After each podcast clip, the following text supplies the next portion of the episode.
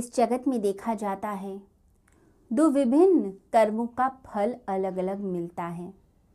यदि आप अच्छे कर्म करते हैं तो अच्छा फल मिलता है। यदि आप बुरे कर्म करते हैं तो बुरा फल मिलता है। दो बच्चे पढ़ाई कर रहे हैं। एक ने बहुत मेहनत से पढ़ाई की तो रिज़ल्ट तो अच्छा आना ही है। और दूसरा बच्चा खेल कूद में लगा रहा तो मीडियोकर रह गया। थोड़े कम नंबर आए उसके।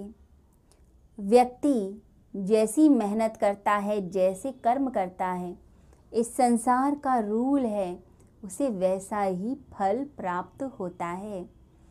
एक टीचर जब पढ़ाता है स्टूडेंट्स को, पूरी क्लास में सबको एक जैसा पढ़ाया, परंतु एक व्यक्ति, एक बच्चा आगे निकला और बाकी पीछे रह गए। तो ये हमारे कर्म हैं। जो हमें आगे बढ़ाते हैं। कर्म, यदि हमारे अच्छे हैं तो पुण्य मिलेगा, यदि बुरे हैं तो पाप मिलेगा। पाप और पुण्य दोनों हिस्से हैं कर्म के। तो जगत में जो कर्म किए जाते हैं, उनके विभिन्न विभिन्न फल मिलते हैं। परंतु यहाँ पर वर्णित है यज्ञ। जितने छह श्लोक बोले गए पिछले छह श्लोकों में बारह यज्ञों का वर्णन है। ये समस्त यज्ञ जो हैं, ये ब्रह्मा जी के मुख से उत्पन्न हुए हुए। परंतु इन सब का जो फल है, वो अलग अलग नहीं है, जैसे कर्मों के अलग अलग हैं। इन सब का फल एक है, वह है स्वयं ब्रह्मा। तो ब्रह्मा से उत्पत्ति और लक्ष्य भी ब्रह्मा। तो कर्मों से यह उत्पन्न होते हैं। यहाँ पर मेंशन है। इसका अभिप्राय है कि जितने साधन, जितने यज्ञ बताए गए, वो सारे यज्ञ, सारे साधन वह परमात्मा की प्राप्ति के लिए। तो बड़े लगन के साथ, बड़ी निष्ठा के साथ मेहनत कीजिए। पूरे दिल से, पूरी नॉलेज को लगाकर मेहनत से लगातार लगे रहिए। कभी ना कभी फल तो मिलता ही है मनुष्य को। जब व्यक्ति निष्ठा के साथ अपने जीवन को लगाता है, तब परमात्मा की प्राप्ति करता है। आत्म विकास के लिए, आत्मोन्नति के लिए ज़रूरी है कि हम निष्ठा से और प्रयत्नपूर्वक कर्म करें। इसका दूसरा अभिप्राय यह भी है कि साधन जो है, साध्य नहीं है, लक्ष्य नहीं। लक्ष्य है निष्काम कर्म करना, निष्काम भाव से जीवन को जीना। यज्ञ कैसा भी हो, चाहे हमने प्राण यज्ञ के बारे में सीखा, या इंद्रिय संयम के बारे में, मन संयम के बारे में, आत्म संयम के बारे में, या हमने आहार संयम सीखा तो इसका मतलब है कि जैसी भी स्थिति हो, बस सब कुछ परमात्मा को अर्पित कीजिए। आप भोजन ग्रहण करते हैं तो वो भी परमात्मा को अर्पित कर दीजिए। भीतर जो उदर में अग्नि है, परमेश्वर की, उसको समर्पित कर दें। चाहे रूखा सूखा हो या स्वादिष्ट हो, सब कुछ परमात्मा तुम्हें समर्पित। ये निष्काम भाव से जब व्यक्ति जीवन को जीता है तो उसका जीवन सफल होता है।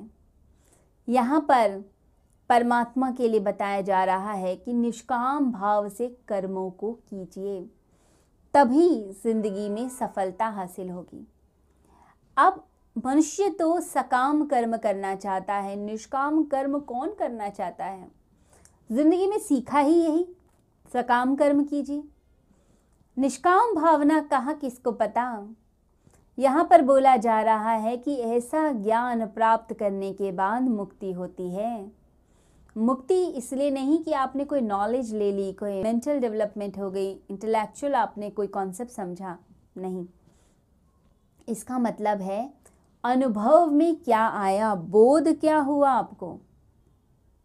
यह आत्मा की उन्नति बताता है। आपकी उन्नति बताता है।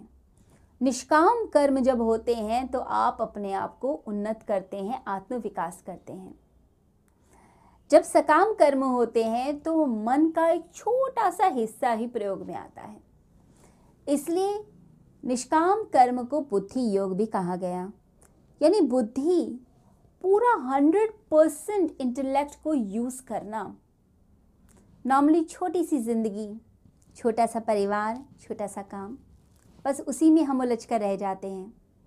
हमें लगता है बस यही हमारा जीवन है। मन एक छोटे से दायरे में सिमट कर रह जाता है। परंतु बुद्धि योग में क्या होता है? हम मन के सिर्फ़ फाइव परसेंट हिस्से को यूज़ नहीं करते। हम पूरे मन को यूज़ करते हैं। हमारे कॉन्शियस सबकॉन्शियस और अनकॉन्शियस तीनों तरह के मन प्रयोग में आते हैं। तो हंड्रेड परसेंट इंटेलेक्ट का यूज़ होता है। सकाम कर्म यह समझें, ये इच्छाओं के पीछे भागने वाला कर्म है। सुख की आशा रहती है, इसलिए कर्म होते हैं और परंतु मिलता है अंत में दुखी। सकाम कर्मी कभी कुछ नहीं होता, आनंद में नहीं रहता, परंतु निष्काम कर्मी आनंद को भोगता है। क्योंकि किसी आशा कामना से नहीं बंधा, जो बंधन से बंधा है, वह तो पशु जैसा जीवन जीता है। और जो बंधनों का त्याग कर देता है, वह आनंद की अवस्था में रहता है। तो निष्काम कर्मी आनंद को भोगता है, आनंद में वास करता है, आनंद को जीता है। क्योंकि परमात्मा भी क्षण भंगुर है। परमात्मा क्षण जीवी है। ये संसार क्षण भंगुर है, परंतु परमात्मा एक एक क्षण एक एक पल को जीते हैं। तो इसीलिए याद रखिए, आनंद की अवस्था आती है जब सारी कामनाएँ, आशाएँ त्याग दी जाती हैं। और सिर्फ़ कर्म पे ध्यान दिया जाता है और ऐसा कर्म पूर्ण होने के बाद परम आनंद देता है मनुष्य को। सकाम कर्म ऐसा जैसे कोई फूल तोड़ने जाए और कांटा चुभ जाए। जो सकाम बुद्धि है, वह कहेगी कि फूल ही गलत चुन लिया, इसीलिए कांटा छुभा है। परंतु याद रखिए, निष्काम कर्मी कहता है कि यह जो आकांक्षा है फूल तोड़ने की, इसी का त्याग कीजिए ये इच्छाओं का त्याग कीजिए, तभी जीवन में प्रगति होगी, नहीं तो जीवन दुख में ही बीतेगा। एक कहानी आती है रामायण में कि सीता जी बैठी हैं अपनी कुटिया के पास। और दूर से उन्हें सोने का मृग दिखाई देता है। तो राम जी को प्रेरित करती हैं कि आप मेरे लिए सोने का मृग लेकर आइए। सभी जानते हैं सोने का मृग नहीं होता, यह धोखा है। परंतु सीता क्या? सीता इच्छा शक्ति, इच्छा। और राम क्या है? राम वह पावर जिसके द्वारा उस इच्छा की पूर्ति होती है। तो सीता जी ने प्रेरित किया और राम जी धनुष बाण लेकर चल पड़े मृग के पीछे पीछे अब मृग है विषय वस्तु संसार की। ये विषय वस्तुएँ ही तो हमें अट्रैक्ट करती हैं। अच्छा अच्छा भोजन अच्छे अच्छे वस्त्र अच्छा मकान सुख सुविधाएँ सब अट्रैक्ट करती हैं। तो विषयों में जो फंसा, इच्छा के पीछे जो भागा वो अपनी सारी ताकत को उस पर लगा देता है। लगाना क्या है? अपनी ताकत को अपने भीतर के आनंद को पाने के लिए लगाना है।